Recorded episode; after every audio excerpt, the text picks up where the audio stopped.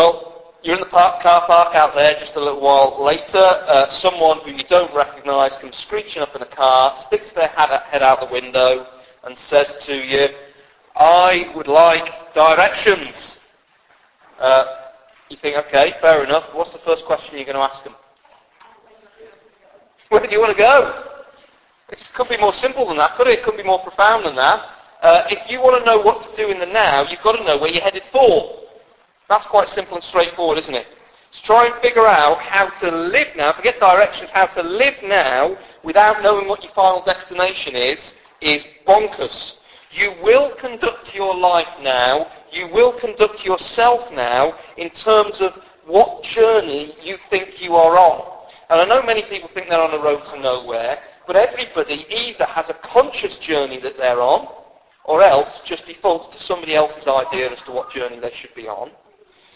Now that's what the intellectuals call ethics.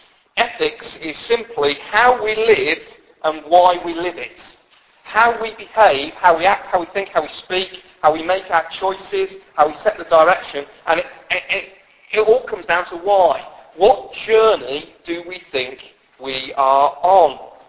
We will conduct ourselves in terms of who we think we are, what we think life is about, and where we think life is headed.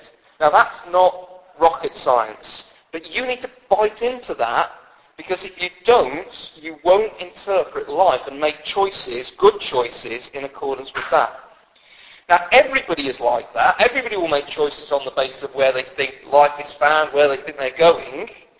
But Christians, people who know Jesus Christ as their Lord and Saviour, Christians will have a very specific set of answers to those questions. Who am I? What is life about? Where am I headed?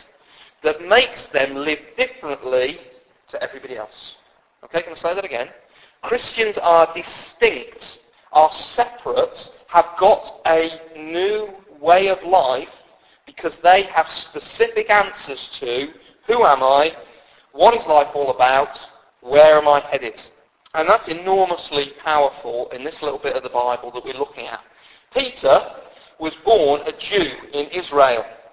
And he, from that height, from Poppy's height, would have been taught the old stories of how God first called the nation of Israel to himself, way back in the beginning, uh, uh, early stages of the Bible, not the book of Genesis, but the book of Exodus. Do you remember the story down in Egypt land?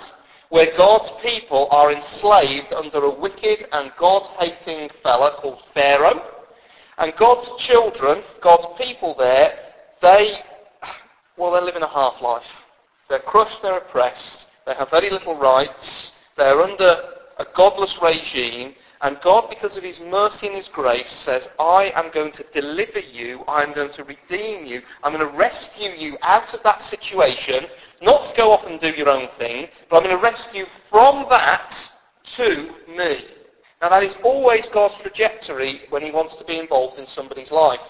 So you think of any of your friends, you think of yourself, you think of your own story. The tra- trajectory is always God will rescue you from slavery to sin and bring you not to go and figure out how to live like yourself, but will bring you to himself to make you for his own good purposes. And Peter had that imagery all at work in his mind in this letter, all the way through.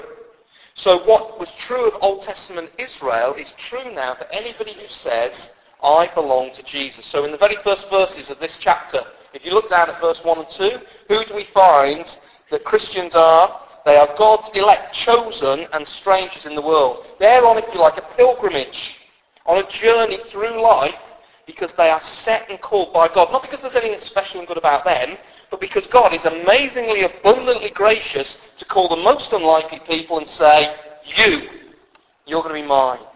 I'm going to do amazing things in your life and give you a future beyond the grave. So, all of this is being taken up and applied to Christians, but as you listen to that, I don't want you to think it's going to be plain sailing, because if there's one thing that the book of Peter teaches us, is that this will mean that you are in a, a constant state of, of warfare almost, hostility. Not that you're out to try and kill anybody, but you're in a world that is hostile to the person of Jesus, so it won't be easy to live in a world that is an effectively world uh, ruled by Pharaoh. It just won't be easy. You will, to a degree, feel out of place if you are trying to stand for Jesus in this world. And some of you made that commitment years ago, didn't you? Say, I want to stand for Jesus, I want to receive his forgiveness, I want to walk in his hope. But others of you are still trying to make up your mind. Do I want to follow Jesus? And this is a great, great little bit of the Bible to help us think that through because it'll tell you the cost. Because you're going to be standing in a world, well, it puts pressure on you to do certain things that God says, I want to rescue you out of. I want to deliver you from. So I was trying to think of the common things, uh, lifestyle issues that get put. I don't watch the soap operas very much. I really don't. They drain your brains, ladies. They really do suck your will to live out. Uh, but some of the things that are just put across in the soap operas as normal living, drunkenness, idolatry, fornication, greed, strife, violence, and it's just put across as normal to say this is just what it looks like to be human. And so it's not always a, a firm pressure. You will join in with all those things, but it's more of a case of that if you if you try to speak out and say, actually those aren't normal, that's not what we were made for, that's not what humanity look, is supposed to look like, if you do, you'll get trouble. Don't get in the way of people who say those things are normal. Whatever you do, don't make a fuss, because if you do, it'll be difficult for you. And this creates huge challenges for those of us who are Christian parents. For those of us who want to bring up our youngsters uh, thinking and recognizing that Jesus is King of Kings and He's the one who owns the universe and it's not MTV, it means that sooner or later we're going to have to turn off our tellies at some point or another, aren't you? So if you're a Christian parent, uh, let me ask you this question just straight out.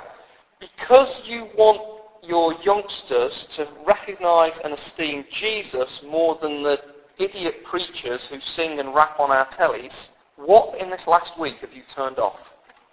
What have you tried to protect them from? What dull and simple messages have you said, actually, that's not right. I'm going to shut the telly off. Or that magazine, close that.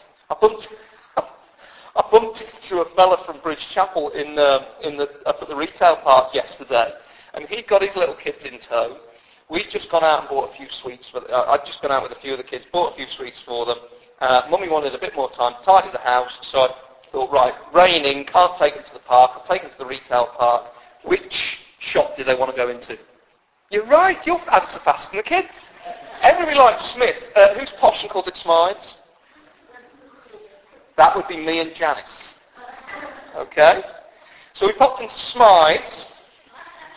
Smith, alright, whatever. Okay? We popped in there, and I bumped into this fellow, Johnny Lowe's is his name, and he's got two of his kids like this, and I've got three of my kids like this, and he's walking along going, oh dear, Steve, you alright? I'm like, no. We're here again. Yes. Walking our kids through their covetous idolatry. Again, why do we keep bringing them here and teaching them that shiny, smiley, bright things that talk with an annoying voice will really make them happy? I don't know. Shall we get out? Yes. Come on, kid. Just so subtle, isn't it? Because, well, Smiths are very good at teaching us that if you have all those really cool things at the shop, you'll feel happy, fulfilled, and you'll be a proper person. And I'm walking up and down these aisles going, no power here. Uh, the only power it's got is to enslave and ensnare the teachers to live for futile and empty things. Now listen, I'm not a hater of toys. I think toys are great. But if you put your hope in them and build your life on them, only going to get hurt. So here been, we're finding that God calls people to a new life, a real life, a full life. And I'm going to talk a little bit about conduct, although it doesn't come through in this, uh, this English translation that slightly changed the words a little bit. The original, three times the word conduct, how you live, comes up. And some of you, you'll be like, well, I'm not sure, uh, I'm not sure whether I can live this way. Well, in that case, what you need to do is call on Jesus to say, give me new life so I can.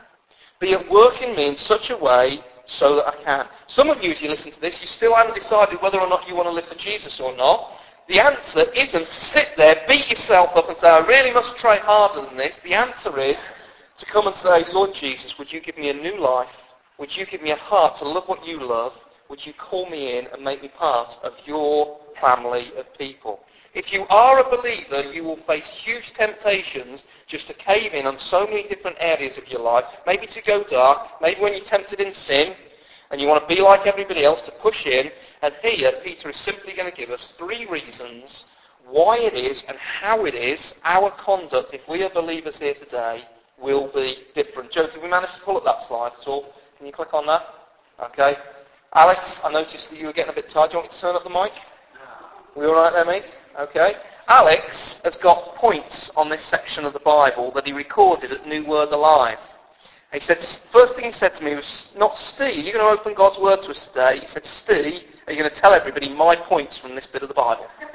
I said, Alex, bless you. Number one, you need to stay awake. Number two, I'm the one paid to preach around here. Okay? Right, let's have a look at these three things, okay? These are three things that will help us living differently as God intends because we're His called and chosen people who He's bringing to Himself. Number one, look forward to your hope, verse 13. You see there? Somebody read verse 13 for us, please. Somebody read verse 13 nice and loud.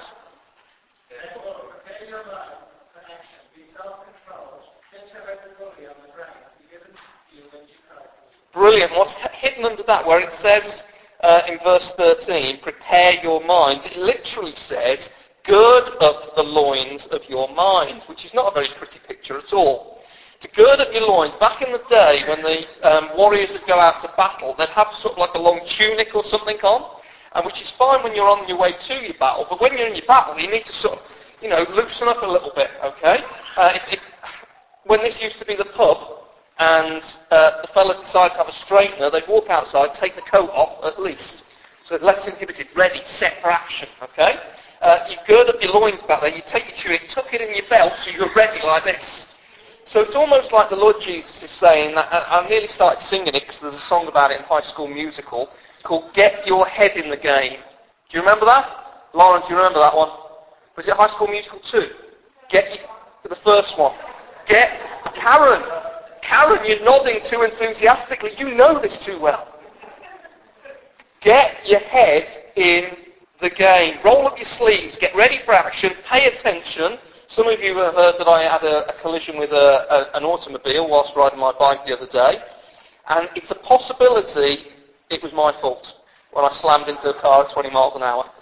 Uh, there's a possibility that my head wasn't in the game and I just didn't see the guy indicating. So when he turned like that and I went poof into the side of him, um, it was my fault. It could have been that his head wasn't in the game and he hadn't indicated and for some jolly reason decides to go way when I'm riding up the side of him at 20 miles an hour.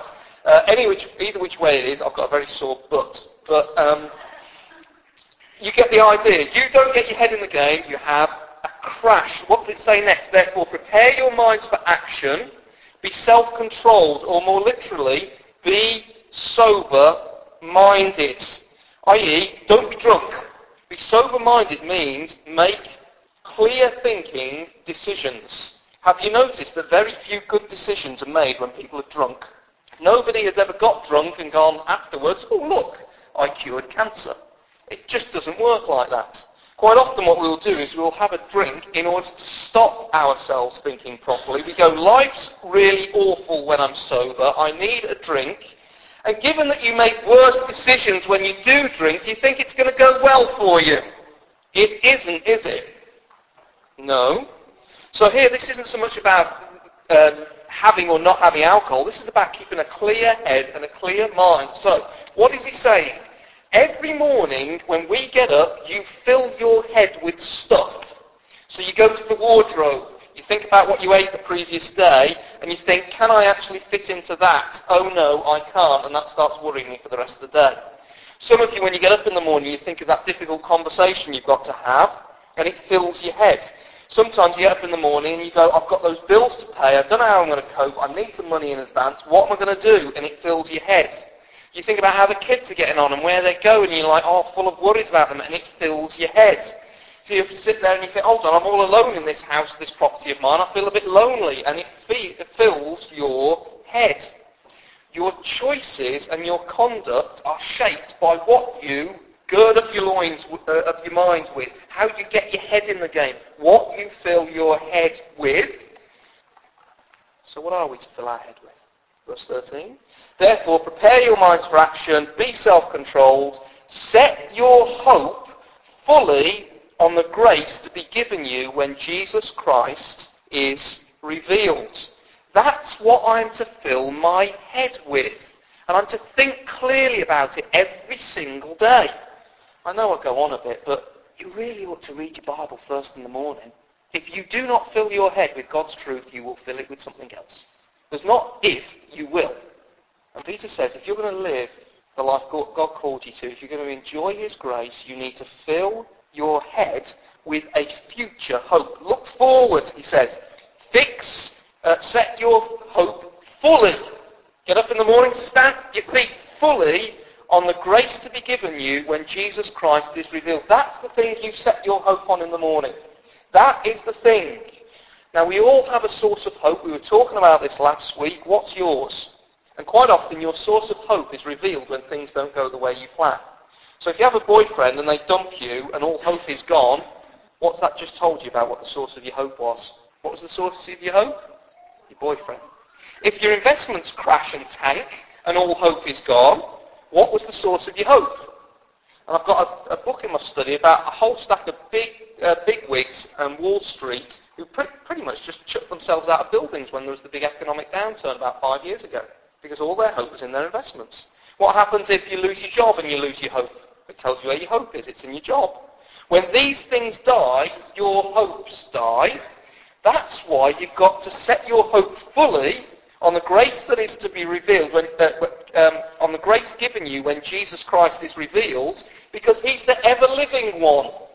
Whereas hope in anything other than Jesus ultimately can be taken from you or can, can perish, Jesus is the living one. He's the resurrected Lord.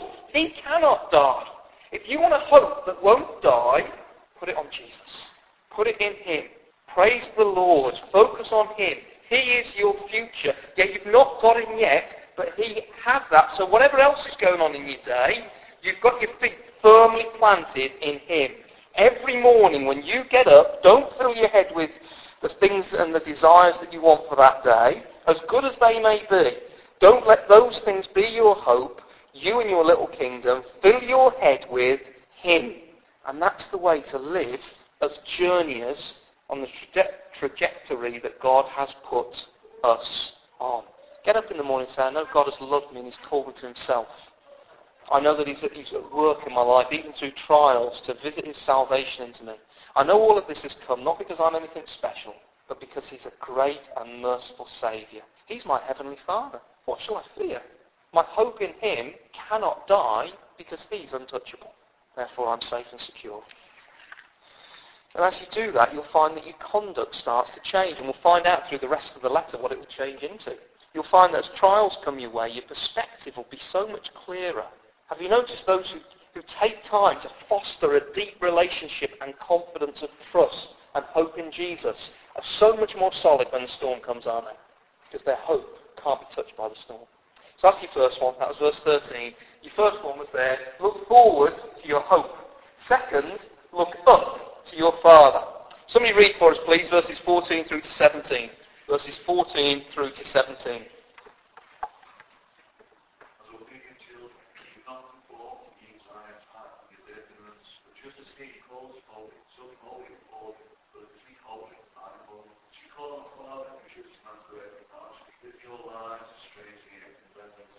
Brilliant. Thanks, Andy. Now, this is a great day to illustrate this. Look up to your Father and see what He is like, because what He is like, that is where what you will be becoming. Okay? I've said this to some of you fellas when you have been considering um, marrying um, a lovely lady. I said, just check, uh, make sure you love your soon-to-be mother-in-law, because that is what your wife will one day be like. Okay? This is, uh, I think you're wonderful.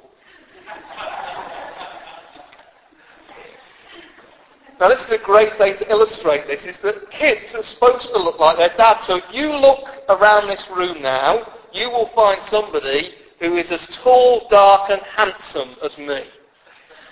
And uh, it's all his fault. Okay? Uh, so, yeah, you're very welcome, Dad. Okay? Kids are supposed to look like their fathers. Now notice this here. We've got this family motif going on. Do you notice that in verse 14? As obedient children, do not conform to the evil desires you had when you lived in ignorance. But just as he who called you, i.e. your, your dad, um, God the Father, called you is holy, so be holy in all you do. Be like him. Verse 17. Uh, since you call on a father who judges each man's work impartially. This is a family thing. The reason Christians live differently to other people is they have an intimate relationship with the Father that we all ultimately need. We get adopted into His family and start to take on the family likeness. Now, please, can we make sure we, we really get clear on something? Because I don't want you to make God into an ogre and a horrible parent. The sad thing is, is that some parents just communicate subtly to their kids. If you obey me, then I will love you. That's horrible. Because the opposite, sometimes we'll assume the opposite is true. If you stop obeying, then I won't love you. Now, if you have either been on the receiving end of that kind of parenting, or you are trying to do that kind of parenting, can I tell you that borderlines on abuse? It's wicked and it's horrible. And it's certainly not the way that God is as a father. He doesn't need our obedience. He's not needy. No, the way we relate to him is grace. What I've just described to you is religion. Religion is you obey, you're in. You don't obey, you're out. That's not what we're about here. That's not what the message of the Bible is. The message of the Bible is a God of grace coming when we were at our most helpless and saying, and before we'd offered God anything, saying, come into my family through my son, Jesus Christ. We are bought in by Jesus, kept by Jesus. We are in on the grounds of Jesus' performance, not our own. He loves us so that we grow and change and start loving him. We get to be like him. So what does this look like? We'll look down at verse 14 again. Verse 14. Uh, As obedient children, do not conform to the evil desires you had when you lived in ignorance, but just as he who called you is holy, so be holy in, in all you do, for it is written, Be holy, because I am holy. That word conformed there means that there's always somebody somewhere trying to squeeze you into a mould. Just be aware, well, you, you ought to know that in life anyway, there's always somebody who's trying to squeeze you into some mould or another. So to be conformed to something is to have sort of like a funny shaped bottle, and what you do is you get a little water and you tip it into the funny shaped bottle, and the water conforms to the shape of the bottle. What is the shape that we are to conform to? Well, the pressure for the uh, Israelites under Egypt and under Pharaoh was be conformed to the pattern of what it looked like to live in Egypt. And in the same way, we are being pushed into the world's mould for us, rather than being conformed and shaped into who God is. And who is God? What is He? Well, He is holy. That is the one word that gets used to describe, the one attribute that gets used to describe the living God more than any other in the Bible. Yeah, he is powerful. Yeah, he is sovereign. Yes, he is loving. He's all of those things. But more than anything, he is holy. And what does holy mean? Holy means separate. That's the key theme. If you know what holy, holy means, it means separate. So what it does is, way back in Egypt land, he grabs hold of this nation, he rescues, rescues them out, and he says, I am altogether separate. I loathe injustice. I'm aboundingly generous. Uh, I'm always centered on the needs of others. There is no spite in me. I'm not greedy. I go on forever in my faithfulness. I'm all of these things. I'm separate to, to broken and spoiled humanity. And I want you, now I have saved you, to be on the trajectory, to be more like me. He is totally other. Holiness is where we get our English word wholeness from. Now we find way back in the, in, in the sections of the Bible, back in that bit where that quote is taken from, from the book of Leviticus, I was reading it all this week actually, where it says, be holy for I am holy. He says, be totally distinct and different because you're connected to me. So if he's a, a God who hates injustice, who hates malice, in whom there is no spite, there is no greed, there is no lust, ladies, was there anybody here who wouldn't want to marry a fellow like that? That's exactly the kind of person you want to be around. Nobody ever was around God and got disappointed. Nobody. Anybody who's come near to him has, has just said, I want more. I want more of who he is and what he is like. And if you're a Christian here this morning, that is your dad. That is your heavenly father. So be like him. And I know it's hard because we're entangled in a messy world and we've got to make choices. But what happens when you become a Christian is you start to think differently. I used to think that experience I would just dive in and go for any experience that would make me happy, but they don't. I used to think that the Christian life is dull and boring and static and stuffy, but I realise that all that God says to me through his word is for my good. Every time I choose sin, I choose to suffer sooner or later. When God says don't, he's really saying don't hurt yourself, be like me, be who I have made you to be. Do you believe here, if you're a Christian, please tell me you do, if you believe here that every command leads to your joy. God is saying, this is how I've made you to be. Joyfully and willingly submit to all that I say to you. Don't think you know best. You don't. I do. Build your life. Choose to conduct your life in that manner. And for us to do that, you need to pay attention to verse 17. Look at it there. Since you call on a Father who judges each man's work impartially, live your lives as strangers here in reverent fear. Oh dear, I hope you've got to, you've got to become, be, be very aware here of an illusion. And the illusion that so many people want to live under is this. I can, I can step over the boundaries of God's laws with no side effect. That's a massive illusion. Total denial of consequences. So we say to ourselves, you know, I know it doesn't feel right, my conscience is against it, from what I know of what's right and wrong, it's not right, but you know what? There's a different set of rules for me. I'm the exception to the rule, I can make this one work. And here we're being told God judges impartially. No, you can't. No, you can't. That, that isn't the world that you live in. The world that you live in is one where the Lord judges impartially. Now this judgment that's being spoken of in verse 17 isn't heaven and hell judgment.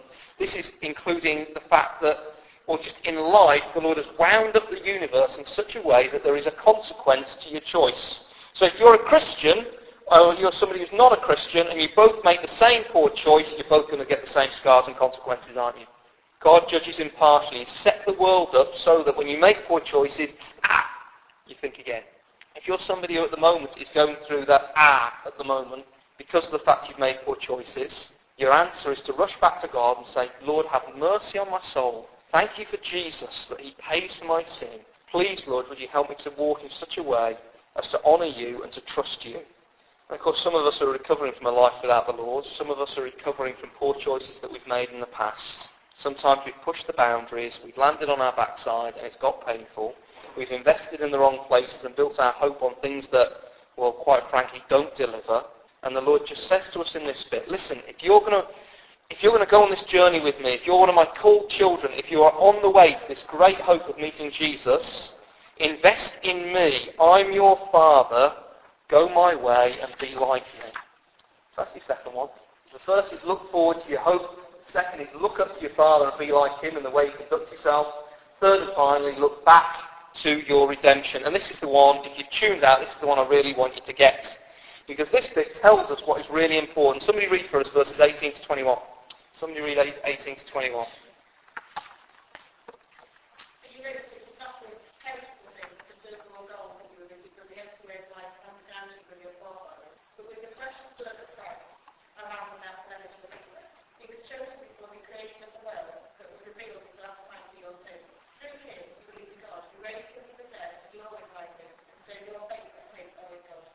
Thank you. Right, so what does this one say? Look back to your redemption. Now this immediately tells us what is most important. In fact, what we've got here is the epicenter of human history. Now many of us look back to our past, don't we? And we look to something in our past that quite often is the thing that we use as a, as a thing that defines us and says that that, is, that that thing has created, made me, or shaped me. Perhaps we say my genes are a little bit wonky, or I went through a particular, I'm not talking about the jeans you wear here, you know, your DNA gene things. I don't know, somebody who knows about that can tell me a better way to say. Your genes or your sufferings, perhaps. You went through a particularly difficult situation which was genuinely horrendous, but you're still being shaped by it. You say, hold on, I'm a product of the past and what was done to me. Sometimes we live in the past, and if you live in the past, then you're bound over to despair, self-pity, anger, and misery. Sometimes we hide from our pasts by trying to live in the present. So we pursue successes or pleasures or security or attention or being cared for in the here and now to cover over something that we've either done or has been done to us in the past. Verses 18 and 19 here blow all of that up. They totally, un- they don't just undermine it, they just blow it all to smithereens. Because just like the children of Israel had a past when they were enslaved in Egypt land, under the oppression of Pharaoh, enslaved, disempowered, dehumanized, the Lord Jesus, when he came and using Moses to do it, delivered those people out of Egypt land. He blew up those past factors and made them a new people. The word used in this verse to do it is the word redeemed. Everybody say redeemed. Cool. Should we say it again? Because it's a cool word. Redeemed. Okay? He redeemed. If you've got an older version, it says ransomed. When you ransom something on the payment of the price, there is liberation. That's what redeemed means. On payment of a price, there is liberation. Look down at verse 18. For you know that it was not with perishable things such as silver or gold that you were redeemed from the empty way of life handed down to you from your forefathers, but with the precious blood of Christ, a lamb without blemish or defect. Okay? He's telling us here that at the center of the Christian message is Jesus redeeming, blowing apart our past failures, our hurts, and what has been done to us, and giving us a new future. And some of you haven't quite connected with this. Because you say, Steve, I'm not enslaved. I'm not shaped by those things.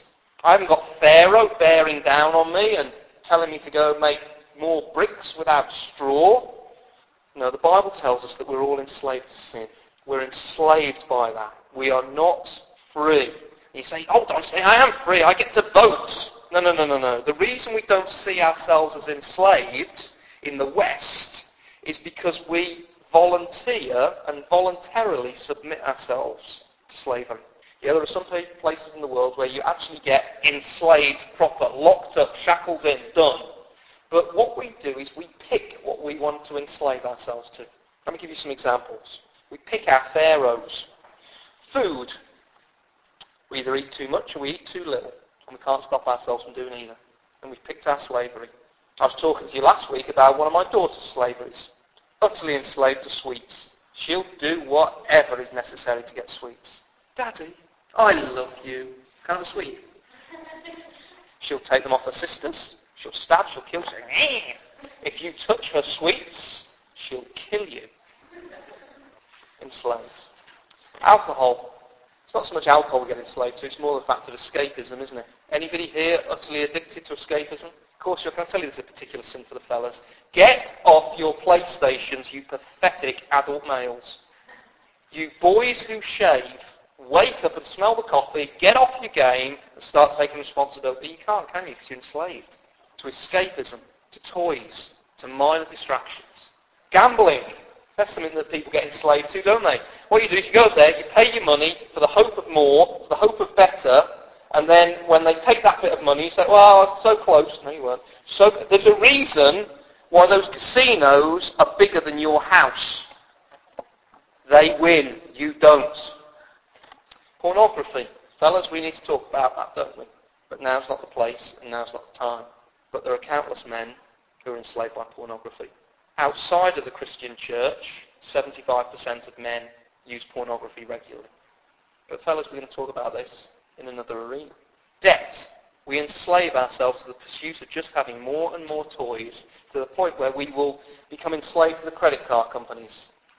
Control, and this is possibly the biggest one, isn't it? We live under this illusion that by careful planning and strategic thought, what we can do is we can control, um, we can do pain avoidance, misery and difficulty avoidance by just controlling our circumstances. Maybe we think we can do it by finances. Maybe we think we can do it by angling in terms of relationships with people around us. And what happens is, is as we give ourselves and enslave ourselves to that master that I can control my destiny and the destiny of the ones that I love, uh, it's a plausible lie, isn't it? It's plausible because there's a measure of believability that I can, to a degree, control things in my life, and then suddenly, boom, out of nowhere comes cancer and you get told that you can't. But you're still enslaved to this idea that I will control my circumstances, my finances. I will, um, I will shape and influence my, my family and my loved ones in such a way as to keep them from, um, from uh, as much danger as possible. And the idea that we can control, we just get hooked on and it ends up controlling us, and it ends up dehumanizing our loved ones and controlling them. But we could go on again and again, and again. We are free to pick our pharaohs, and we do, and we're enslaved to them.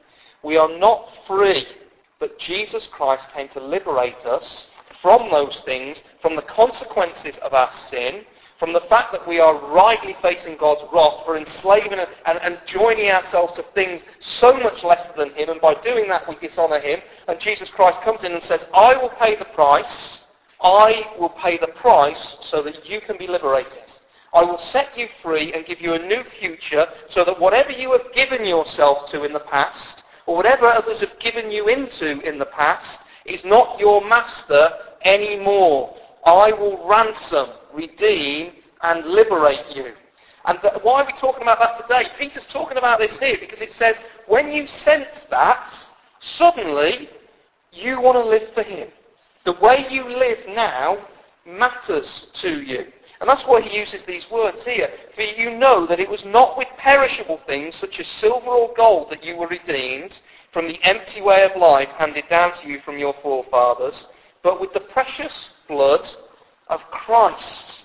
We will live differently because we know how precious our redemption is. Oh, it came free to us, but it costs more than anything else. The most precious commodity the world has ever seen, forget platinum, forget gold, it's the blood of the Lord Jesus. And he paid on the nail. And knowing how precious his blood was to redeem a people for himself, we say, I want to live as he intended. I want to live to his glory. I want to live free. I want to live how he wanted me to live. Let me ask you, what do you voluntarily enslave yourself to? If you're a Christian here today, what are you doing? He died to set you free. He died to give no power to that thing anymore. Your past cannot control you unless you allow it. You know, sometimes we experience that redemption in our life, don't we? And we, we're set, set free and the Lord is changing us. He's changing us at a deep level inside and then without realizing it, because we're not being sober-minded, it comes flying in from the side, and we recommit to the things that once enslaved us. We, we, we volunteer again back to them. Today, if you're doing that, renounce it and say, Lord, I want to live as one who's been saved by the precious blood of Jesus.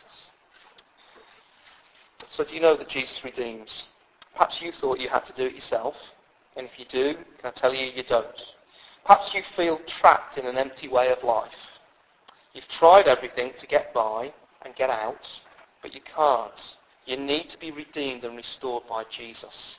And as that happens, when you hear of this thing, the cross, the place where Jesus died, being spoken of, whereas before it was just an interesting fact of history, suddenly it becomes something that thrills your heart. Christians get excited about the cross. Christians look back to our redemption at the cross and said, I am now free to live for him. I treasure the cross. And it's so precious because he has risen, verse 20 and 21.